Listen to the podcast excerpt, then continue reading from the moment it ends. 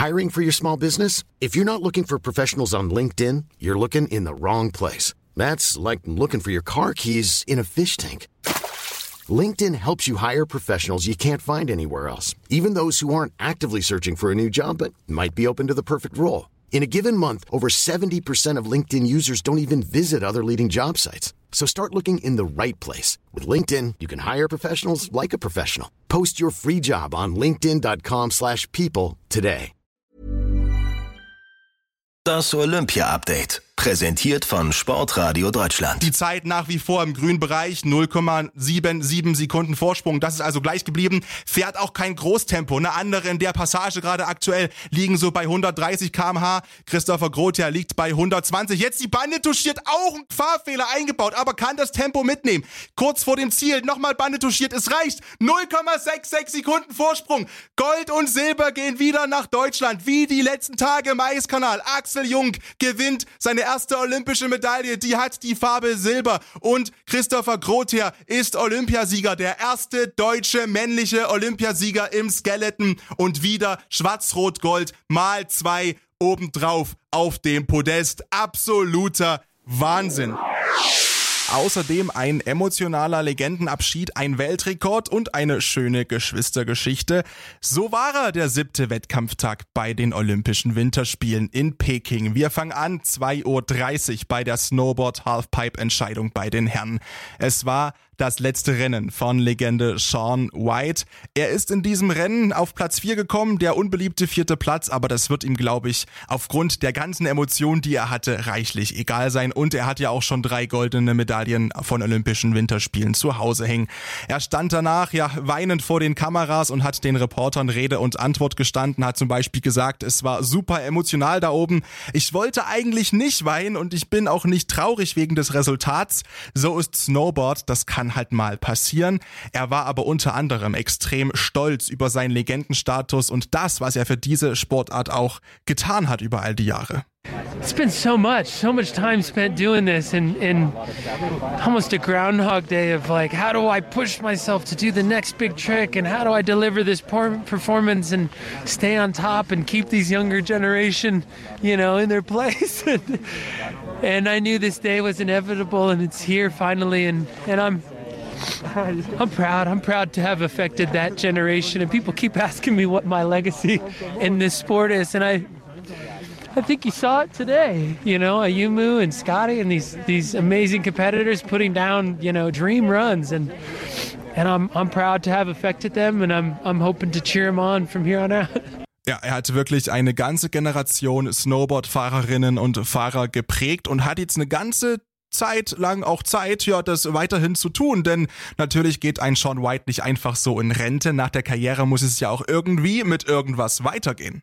I started a snowboarding company, White Space, with my brother, and um you know, a lot of thoughts that this is my last Olympics going through my head, a lot of things that I'm thinking about of the past and how Jake Burton gave me a snowboard when I was like seven years old and that sparked the excitement and here we are today and I can only hope that I could maybe be that for the next generation and, and give the helping hand or guide some careers and build a team and, um, you know, be a big part of the sport even though I'm not competing anymore. Das musst du dir mal vorstellen, ne? wenn irgendwann Sean White vor dir steht und sagt, weißt du was, hast du Bock, dass ich dein Trainer bin oder dich irgendwie mental oder auf eine andere Art und Weise unterstütze? Da stehst du da, wenn du Snowboarder bist oder Snowboarderin und denkst dir so, was geht denn eigentlich hier ab? Ja, also das hat er also vor nach der Karriere einfach weiter sein Wissen weitergeben und auch möglichst Sportlerinnen und Sportler auf und neben der Strecke in irgendeiner Form unterstützen. Und ich sag mal so, für Snowboard-Nachwuchs ist gesorgt bei den Herren. Da war, wie gesagt, heute Finale. Gold ging an Ayumu Hirano aus Japan, Silber an den Australier Scotty James und Jan Scherrer aus der Schweiz holte Bronze. Der Deutsche André Fröhlich wurde insgesamt Achter, war aber auch damit wirklich happy, wie er auch selbst danach noch gesagt hat. Es gab dazu den Ski-Alpin Super-G der Frauen im Anschluss. Lara Gutberami hat hier die erste olympische Goldmedaille für sich einstecken können. Die Schweizerin gewann mit einem kleinen Vorsprung von 0,22 Sekunden auf die Österreicherin Miriam Puchner auf Platz 2. Dritte wurde Michael Gisin aus der Schweiz. Die deutsche Kira Weidler aus Stuttgart erreichte Platz 15.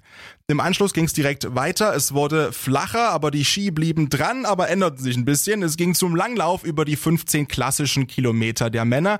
Gold ging hier nach Finnland an Ilvo Niskanen. Und ja, der Name, der ist bekannt, den habe ich gestern schon gesagt an der Stelle, denn gestern holte seine Schwester Kertu Niskanen bereits Silber im Rennen bei den Damen über die 10 klassischen Kilometer.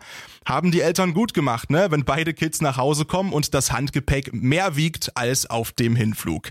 Niskan war insgesamt 23,2 Sekunden vor Alexander Bolschonow aus Russland und der wiederum fast 40 Sekunden vor dem drittplatzierten Johannes Höslot Klebel aus Norwegen. Und und das sind doch schon große Abstände, ne? Wenn der Goldmedaillengewinner fast eine Minute Vorsprung hat auf den, der Bronze holt. Die Deutschen hatten mit diesen Medaillenvergabeverfahren nicht wirklich viel zu tun. Lukas Böge landete auf Platz 17, Jonas Dorbler 19 und Janosch Brugger war 20. geworden. Es gab aber doch eine schöne Geschichte und zwar um Albert Kuchler. Dem passierte ein kleines Missgeschick. Er ist zu früh abgebogen in Richtung Ziel und musste mittendrin dann ja merken, scheiße, ich muss eigentlich noch weiterfahren. Die 15 Kilometer sind noch gar nicht vorbei und musste mit mitten auf der Strecke umdrehen. Bundestrainer Peter Schlegenrieder hat das dann mit einem Schmunzeln hingenommen und gesagt, na, so ein Fauxpas, das kann passieren.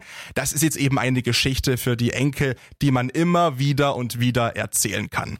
Es gab dazu einen neuen Weltrekord heute über die 10.000 Kilometer beim Eisschnelllauf der Männer. Nils von der Pöhl aus Schweden ist da 12 Minuten 30 und 74 unterwegs gewesen. Neuer Weltrekord entsprechend auch die Goldmedaille. Silber ging an Patrick Röst aus den Niederlanden und Bronze an Davide Giotto aus Italien. Patrick Beckert, der Deutsche aus Erfurt, landete auf Platz 7. Im Anschluss Sprint, Biathlon, 7,5 Kilometer bei den Frauen und natürlich haben wir ein kleines bisschen die Hoffnung gehabt, Denise Herrmann, diesen Golderfolg, kann man den eventuell wiederholen? Na, leider konnte sie das nicht. Sie wurde 22. Die beste Deutsche war Vanessa Vogt auf Platz 18. Gold ging nach Norwegen an Marte Olsbo-Röseland, die absolute Favoritin in dieser Strecke. Silber an Elvira Öberg aus Schweden und Bronze an Dorothea Vira aus Italien. Später noch Short Track über die 1000 Meter bei den Frauen. Hier gab's Gold für Susanne Schulting aus den Niederlanden. Insgesamt ihr dritter Olympiasieg in ihrer Karriere. Silber nach Südkorea an Min Jong Choi und Bronze an Hanne Desmet aus Belgien.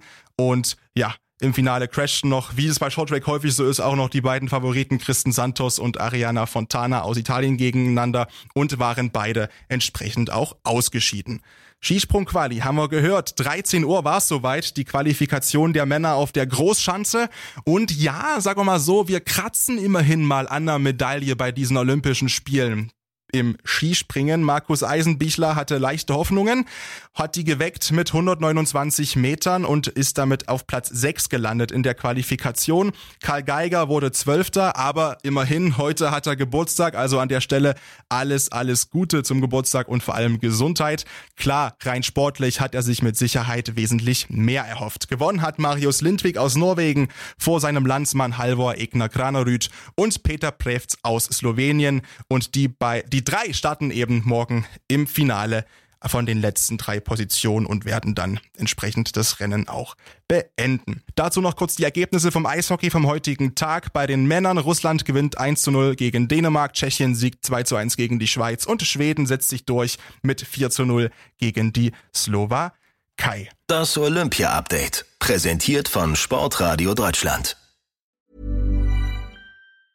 Mom deserves the best, and there's no better place to shop for Mother's Day than Whole Foods Market. They're your destination for unbeatable savings, from premium gifts to show-stopping flowers and irresistible desserts. Start by saving 33% with Prime on all body care and candles. Then get a 15-stem bunch of tulips for just $9.99 each with Prime. Round out Mom's menu with festive rosé, irresistible berry chantilly cake, and more special treats. Come celebrate Mother's Day at Whole Foods Market.